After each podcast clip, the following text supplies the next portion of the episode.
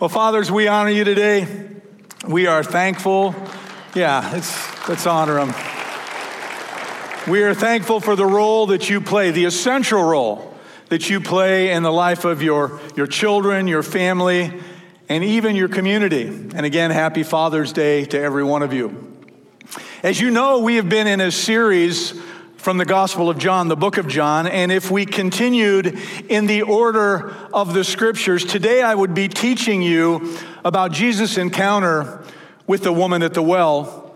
But I've decided to put that off until next Sunday because right after that encounter, and within the same chapter, chapter 4, Jesus has an encounter with a father.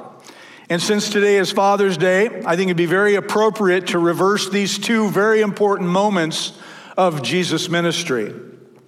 You know, if there's one thing that I have learned about good fathers in this world, it's how that they will go to any length to help their children.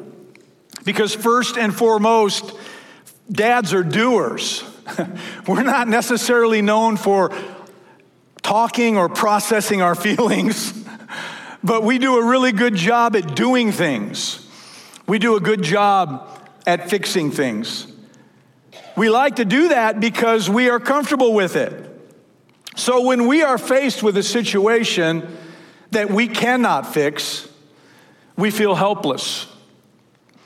And out of that helplessness, we often become desperate. And when we become desperate, sometimes we will try things that we've never ever considered before to try to fix the problem. But in all honesty, when we are feeling helpless and desperate, sometimes it makes us feel better to do anything than to do nothing at all. So, in our scripture reference for this morning, we are introduced to a father who is faced with a helpless situation. This dad has done everything in his power to help his little boy. Nothing has worked. But like the rest of us dads, he was a fixer. So he just had to do something. And in his amazing grace, God sends this dad to Jesus. So I want you to turn in your Bibles, if you would, to John chapter 4 and follow along as we read verses 43 through 54. While you're doing that, let me provide you with just a little bit of context. Jesus has just had this famous conversation with the woman at the well in Sychar, which, as I said, we will actually study next week. After her conversation with him, this woman puts her faith in Jesus as the Messiah, and then she did something that was not typical at all for her. She ran into town, going up to people that she had previously avoided because she wanted to tell them something. She said, Come and see this man who told me everything I ever did. Could this be the Messiah? And because of her witness, many of the Samaritans in Sychar came to know Jesus and to put their faith and trust in him as Lord and Savior. They said to the woman, We no longer believe just because of the things that you said. Now we have heard for ourselves, and we know that this man really is the Savior of the world. And at the townspeople's request, Jesus and his disciples stayed there in Sychar for two more days. And I love what John wrote in John 4:41, because of Jesus' words, many more became believers. That'll kind of catch you up to speed where we are and what we're going to study today. So follow along as I read from John beginning with verse 43. After the two days, he left for Galilee, speaking of Jesus.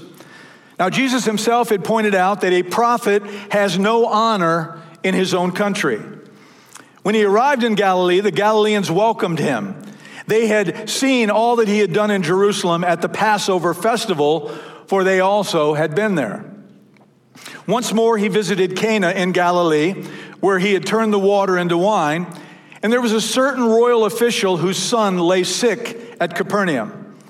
When this man heard that Jesus had arrived in Galilee from Judea, he went to him and begged him to come and heal his son, who was close to death. Unless you people see signs and wonders, Jesus told them, you will never believe. The royal official said, Sir, come down before my child dies. Go, Jesus replied, your son will live. The man took Jesus at his word and departed. While he was still on the way, his servants met him with the news that his boy was living. When he inquired as to the time when his son got better, they said to him, Yesterday at one in the afternoon, the fever left him. Then the father realized that was the exact time at which Jesus had said to him, Your son will live. And so he and his whole household believed. This was the second sign Jesus performed after coming from Judea to Galilee. I want to go back and I want to focus more closely on what John describes in those 12 verses that we just read. And the first thing I want you to notice is John's little editorial comment that you'll find in verse 44. It is here where John tells us about Jesus' prior warning regarding prophets having no honor in their own country. And I think that John inserted this to highlight the irony of this particular moment. The irony is that the Jewish rejection of Jesus as opposed to the great success that Jesus had among their hated foes, the Samaritans. And here's another reason I believe that, that John did this. He wants us to know that even though the Galileans treated Jesus congenially when he arrived, perhaps because they felt proud of their, their hometown hero, even so, John is letting us know that the Lord kept their goodwill in proper perspective. In any case, Jesus returns to Cana perhaps to cultivate the seeds that he had planted when he did his first miracle there. And as he did, a certain royal official came up to him. Now, this man had, had traveled a continuous uphill 18 mile journey from his home down in Capernaum. It was a six hour journey by foot, two hours by chariot, and as a royal official, I am certain that this man rode there. Now, speaking of the term where it says in the Bible, royal official, the word official in the original Greek is basilikos, and it refers to someone associated with royalty.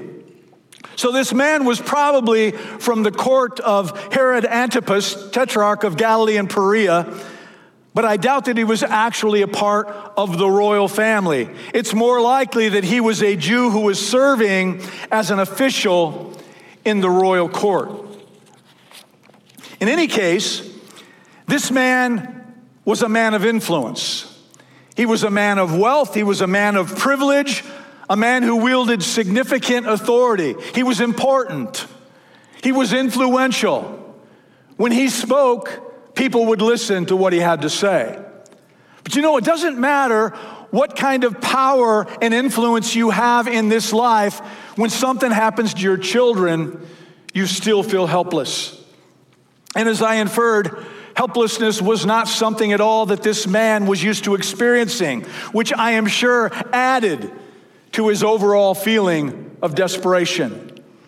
And because of his position in life, his clothing, his mode of transportation, you can be sure that his coming to see Jesus did not go unnoticed. Plus, his demeanor did not fit his station in life. His son is, is, is laying and dying in Capernaum, and he was imploring Jesus to come. In the original Greek text, it describes action that is either ongoing or repetitive. It tells us that within the urgency of his son's severe illness, that this official, well, he kind of cast off all of his dignity and he kept on begging Jesus to come to Capernaum.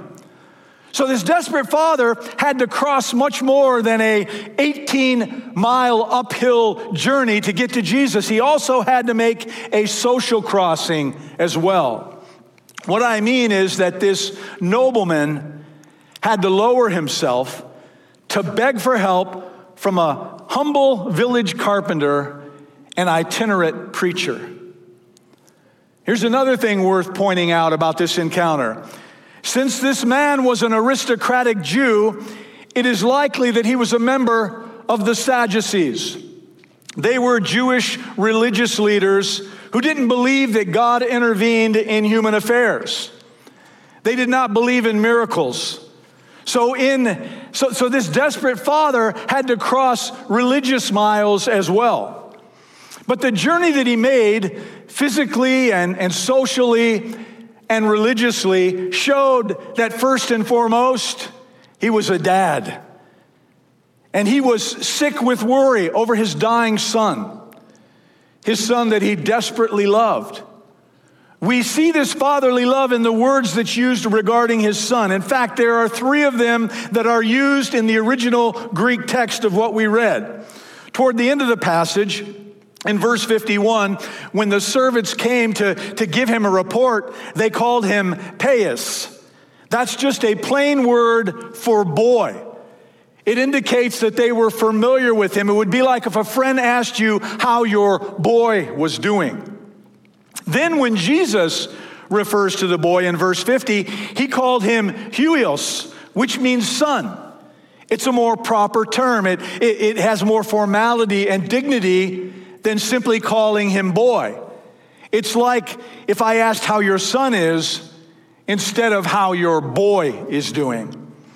But this father, he didn't use either one of these two words. This father called him paidion, Paidion is a term of affection, it is a term of endearment. It has the feeling of calling him his little boy. But it's not, not so much a reference to his size or his age. It's more like when we say uh, that a daughter is daddy's little girl, no matter how old she gets. In short, this father obviously loved his boy. So not only was this man important and an, and an influential royal official, he was also a father. And as a father, he had knelt by his son's bedside feeling helpless. As the boy's fever continued to rise and he moaned in pain, as his dad tried to fix things, nothing he did worked. I'm sure that he had mustered up all of his influence and all of his financial resources to buy the best doctors that money could buy. I'm sure he had tried every home remedy and every potion known to mankind, but nothing had helped. This little boy's fever only got higher, his pain only got worse, as did this father's feelings of helplessness. So, this nobleman, he gets to the point where he has to do something. Well, he's heard all these reports about this man named Jesus who's been going around and healing people and doing miracles. He'd heard about how he caused quite a stir several months earlier at a wedding in Cana when he had turned the water into wine. And as he reviewed all of this, I'm sure he thought there, there must be something to all of these things that I'm hearing about because they, they really rolled out the red carpet when this Jesus returned to Cana. He left in obscurity, but he comes back and now he, he seems to be famous. I'm sure all of these things were going through this father's mind as he sat by the bedside of his dying son. But there came this moment where he had to do more than just sit there. He had to fix things. So one day he headed up this long, steep road that led from his, his home in Capernaum to Cana to see if he could find this miracle worker. It was mid morning, but he knew if he was to hurry that he could be there shortly after noontime. He could never have imagined what would happen when he arrived because when this man came to Jesus, he came out of desperation. He didn't come out of faith, he didn't come out of expectation. He came to Jesus out of sheer desperation. But as we just read, that's not at all how the story ended. Jesus took it from desperation to salvation, and his son was healed as well. but I'm getting ahead of myself, so let's get back to the story. The man made the trip from Capernaum as fast as he could drive those horses. And when he gets into town and when he finds out where Jesus is, he begs him to come to Capernaum and heal his son. But Jesus' response in verse 48 seems to be a bit heartless. It's almost as if Jesus doesn't care about the boy's physical healing. It's as if it is his secondary purpose, which, if you think about it, it really is. Remember, Jesus came to heal our souls from this disease called sin. He didn't come to heal us for this life, He came to heal us for all eternity. So Jesus responds to this dad's request by saying this in verse 48 Unless you people see miraculous signs and wonders, you will never believe. Now, before you think Jesus was being insensitive to this desperate father, I must point out to you that when Jesus said you in his response, it was plural. Jesus was talking to more than this nobleman. He was rebuking the attitude of the entire crowd.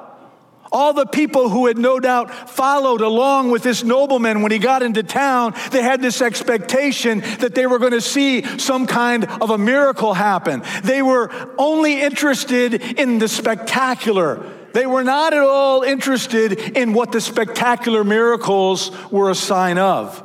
They just wanted to see some kind of a show.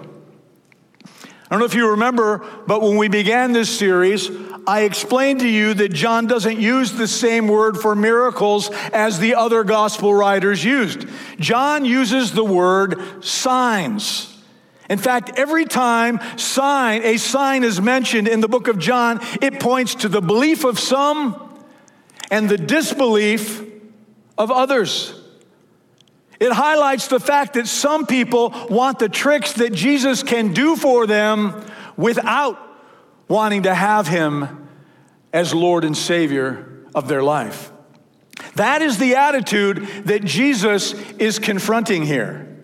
Jesus was saying, You people won't believe who I am. All you want to see is signs and wonders. All you want to see is magic tricks. You want me to fix your bodies, but you don't want me to fix your hearts. You want me to fill your stomachs, but you don't want me to fill your life. You want to order me around. You want to tell me what to do instead of allowing me to be the Lord over your life. Sounds kind of familiar, doesn't it? But Jesus' rebuke of the crowd didn't stop this father. Remember, he was desperate. His son was on his deathbed and he pleaded Jesus with Jesus one more time. And when he did, Jesus said something that led to, that led this desperate dad to a crisis of faith. His response would not affect his son's healing because Jesus had already taken care of that but it would determine the eternal destiny of both this dad and his entire family. Verse 50 says, Go, Jesus replied, your son will live. And at that point, the father had a choice to make. He could have doubted Jesus' promise that his son had been healed and stayed, continuing to pester Jesus one time after another about physically coming down to Capernaum or he could have made the right choice. He could have simply believed. He could have just taken Jesus at his word. He could have gone from the world's caliber of faith, what we would call a, seeing is believing kind of faith, which really is no faith at all, or he could truly trust Jesus to do the opposite. He could simply believe without yet seeing. And John tells us that that's exactly what this desperate dad did. I think he looked, I think he really looked deep into Jesus' all powerful, all loving eyes, and immediately the man believed. Without seeing, he believed that just as Jesus promised, his sick boy was now healed. And allow me to explain to you why I say I believe the dad took this second option. Because if you just read through that, that story quickly, you'll miss it. Remember, it was an 18 mile trip back home, but it was downhill all the way. If this dad left immediately after his conversation with Jesus, he could have easily been home by mid afternoon, probably sooner, depending on how rush hour traffic was. He could have done that thinking, I have to see it before I believe it. This Jesus could be false like all the others. And if so, at least I want to be home when my boy dies. But that's not at all what this father did. John says this dad took Jesus at his word. He believed and he stayed in Capernaum, perhaps to hear more of Jesus' teaching. And then he casually departed for home the next day. We know this because the timing that John carefully includes in verse 52.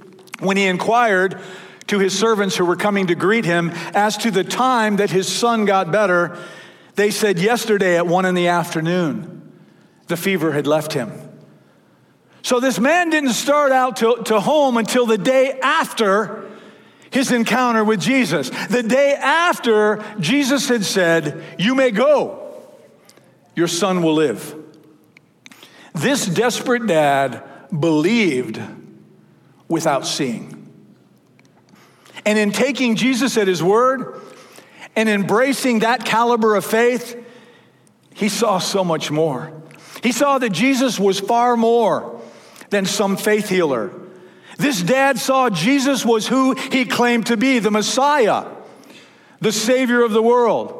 This fearful father put his complete faith and trust into our Lord.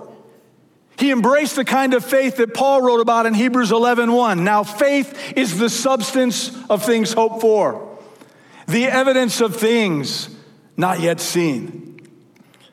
And the next day when they heard what happened, this royal official's entire household, his entire family put their faith in the Lord Jesus Christ as well. They believed that Jesus was the Messiah, that he was their Savior.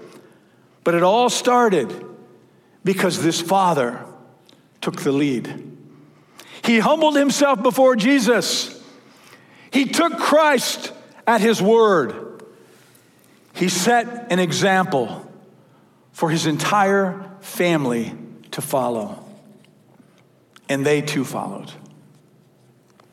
And so on this Father's Day of 2021, I have a few words for the fathers here and for the young men who will one day be fathers. Gentlemen, I want to tell you that you, not only are you a fixer, but equally important is the fact that as a father, you are an influencer. I am not certain that you understand the reach of your influence. The reason I say this is because the world has done its level best to make you insignificant and to make you obsolete, to make you feel like you are no longer needed. They will lead you to believe that a solid fatherly influence within the context of your family just isn't important anymore. And sadly, many of us have bought into that theory, and as a result, as dads, we don't always influence our children the way that we should. And one of those areas of influence that, that holds such great importance is in the spiritual realm regarding the things of God. More and more, we tend to leave that up to our wives. But I'm here to encourage you this morning for you to take the lead. You have the ability, and scripturally, you have the authority to do so. You see, the, the Lord wants us as men to be the spiritual leaders of our households. Our kids should never have to guess where dad stands regarding the things of God. It's like the old scripture in Joshua 24 15 says, As for me and my house, we will serve the Lord. You see, as fathers, You can influence your children in many ways, and the truth is, when we do it, we do it well. I enjoy watching dads teach their kids about sports or how to fix their car, how to do yard work. I particularly love watching fathers telling, giving advice to their son on how to approach a young lady that they have an interest in. Well, the same thing should go with how to have a relationship with Jesus. Fathers, your kids need you more than ever before. They need your love, they need your wisdom, they need your guidance. They need to know that you are there for them. And as you know, they've got boatloads of questions. Make sure that you offer them biblical answers to their questions because let me tell you something. There are a lot of answers out there to be found. Most of them are completely wrong, and they will find those answers on their own if you don't give them the truth. So make sure that you offer them the right answer, the biblical answer. Help them to mold their Christian faith and their Christian character. Show them by example that you trust in God. Statistics clearly show us that households with fathers who believe in Jesus and who follow his teaching and who display that to their children, they produce families who are much more likely to continue to serve Jesus throughout their lifetime. That's not to diminish the role of the mother, but statistically, when a dad is engaged in his faith relationship with Jesus Christ, his children will as well. And as we've seen in this story in John chapter 4, this man's experience with Christ and his response to it is what ultimately brought his entire household into a faith relationship with the Lord Jesus Christ. He influenced his family through his own faith, through his own trust in God, that was clearly on exhibit for his family to see. So, dads, I encourage you to be the leader in your home regarding the things of God. Display your trust in Jesus every day before your family. My pastor used to say, More things are caught than taught. What he meant by that was when you live your life daily for the Lord, you put him first, you live by the promises found in God's word, your children catch that. They absorb that.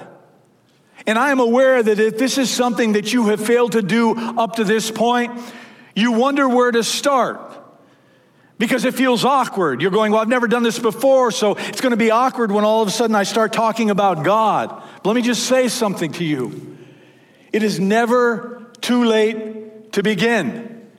Step by step, moment by moment, situation by situation, start exhibiting godly values in your actions, in your advice, in your answers, and in your example. And I assure you that in time, it will become a constant for you, and your children will never doubt where dad stands when it comes to being a household of faith. Man, this is the greatest legacy that you can leave to your kids because it has eternal implications. Nothing else does. And it all comes from your ability to believe like this aristocratic father in the story that we've read today, as he took the lead. He first had to cross that threshold of belief. And as I was thinking about this whole believing before seeing or believing before the evidence was in front of him, it reminds me of when we take communion together. We just did that last Sunday.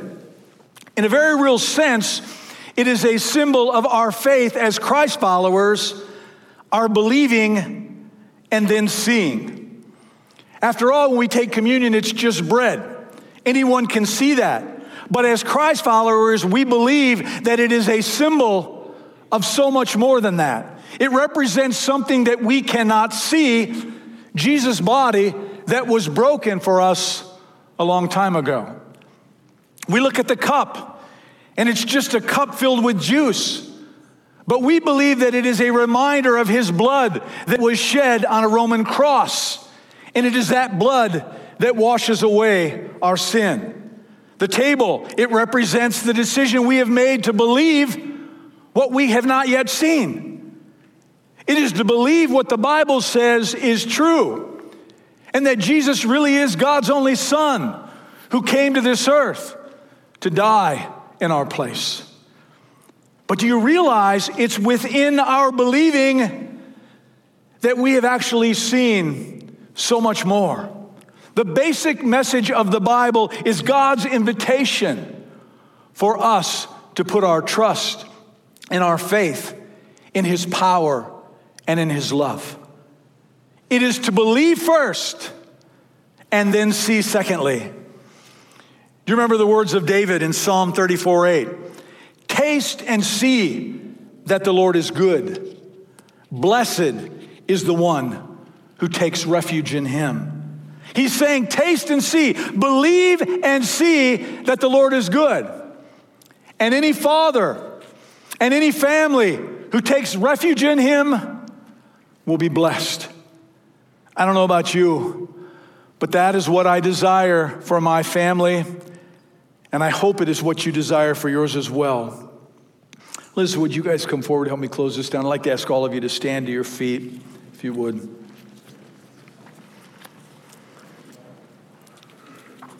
As we close this service, I want to speak to the Christians in this place first.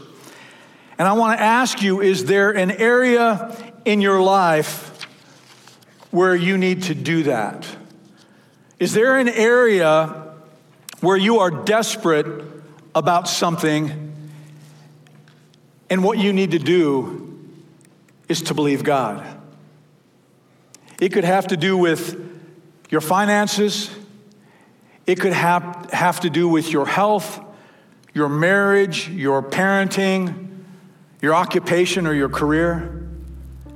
And after our study this morning, perhaps you realize that God is encouraging you to trust Him in greater ways than you've ever trusted Him before, trusting His love and His power and His infinite wisdom over your life.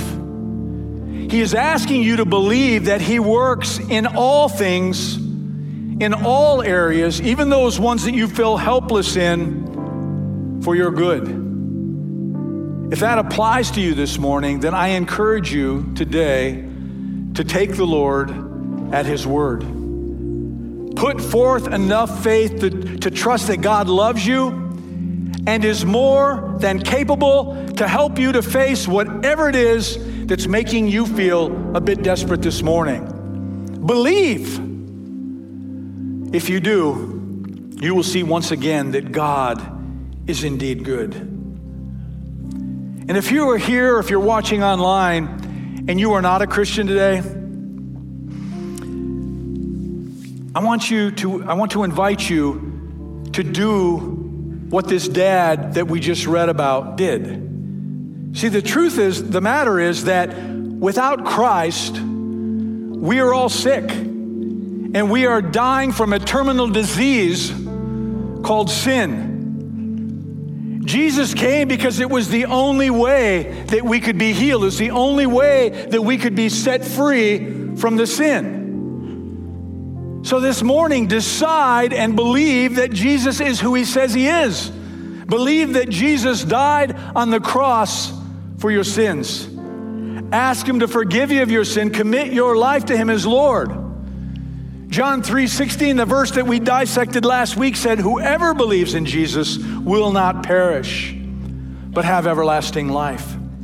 Will you finally take Jesus at his word this morning? I feel led to open this altar this morning to anybody who needs to believe. Maybe your belief meter is running at an all time low, and you need a refreshing of the Holy Spirit this morning.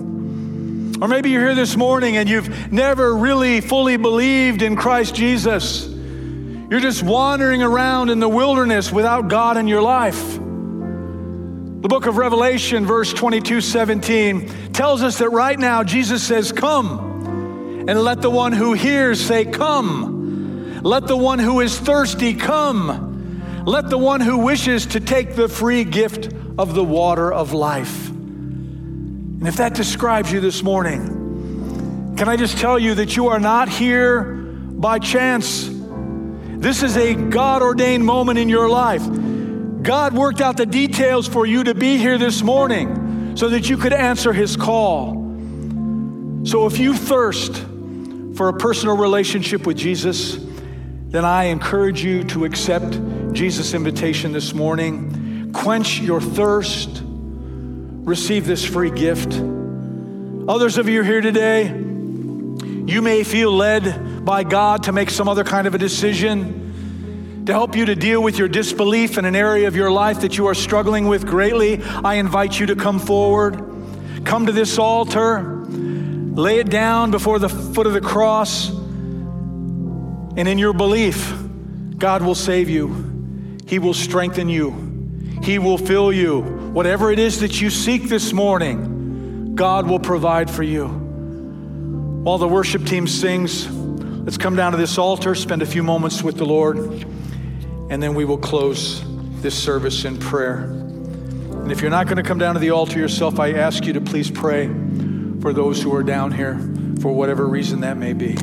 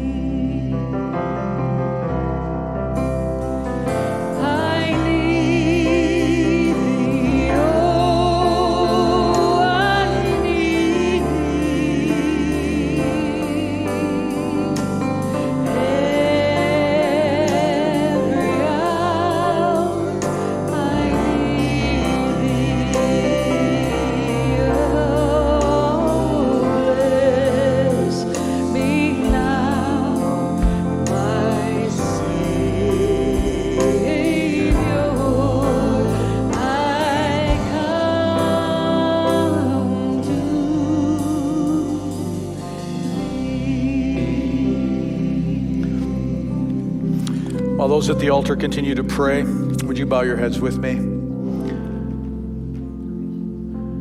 Precious Father, I thank you for the power of your word.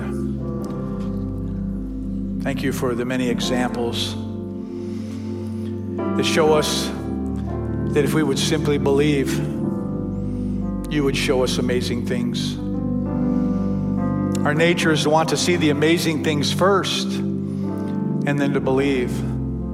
But God, you do it in the reverse. Help us to be a people of belief, that we would never doubt your desire nor your ability to work on our behalf in every single situation. Father, that we would never ever feel helpless in a situation because we have you. His father in, in the book of John did not have you at that time. He relied upon his own resources, he relied upon his self. And we know that that is a recipe for failure. But God, we have you. We have your love, we have your power, we have your direction, we have your spirit indwelling us. Let us never doubt, but let us always believe that you have the answer to literally anything and everything that we go through. Help us, like the man in this story, to humble ourselves, to get ourself out of the way, and to allow you to do the work in us that needs to be done. You are faithful, and we thank you for your faithfulness. And we thank you that when we believe, we will see even greater things. Let that be our testimony in this life, Father. I pray as we go our separate ways today that your Holy Spirit would guide and direct us. Places we go, the things we do, the conversations that we have, that those conversations would all be designed to build up and not to tear people down. That we would be bright lights in this dark world, and that light would be the love of Christ shining through us I pray that it would be that love shining through us that would open up doors for us to share your goodness with others. And when those doors open, Father, give us the courage to walk through them and allow you to use us and to speak through us to needs that are presented before us. I ask God that we wouldn't have to open our mouth, that people would come to us and say, What is it that's different about you? It's the love of Christ that comes beaming through and that we would follow your lead and we would speak of your goodness to others. Use us this week, I pray, Father. And before we gather together again next week, I ask that you would keep us safe. Keep us safe from COVID, any other sicknesses or diseases that are there. Pray that you would keep us safe from any accidents that might befall us so that we can all gather together again in this place and we can worship you in spirit and in truth And throughout the week, Holy Spirit, help us to love like we've never loved before. Help us to, to lead people to the cross of Jesus Christ, where they too can taste and see that the Lord is good. Thank you for this time together. Thank you for the presence of your Spirit, not just in us, but in this place, compelling us to trust in you and to believe in you more than ever before. We thank you for this day. We thank you for your blessings. And we ask these things in the precious name of Jesus. Amen and amen. Thank you for being here today.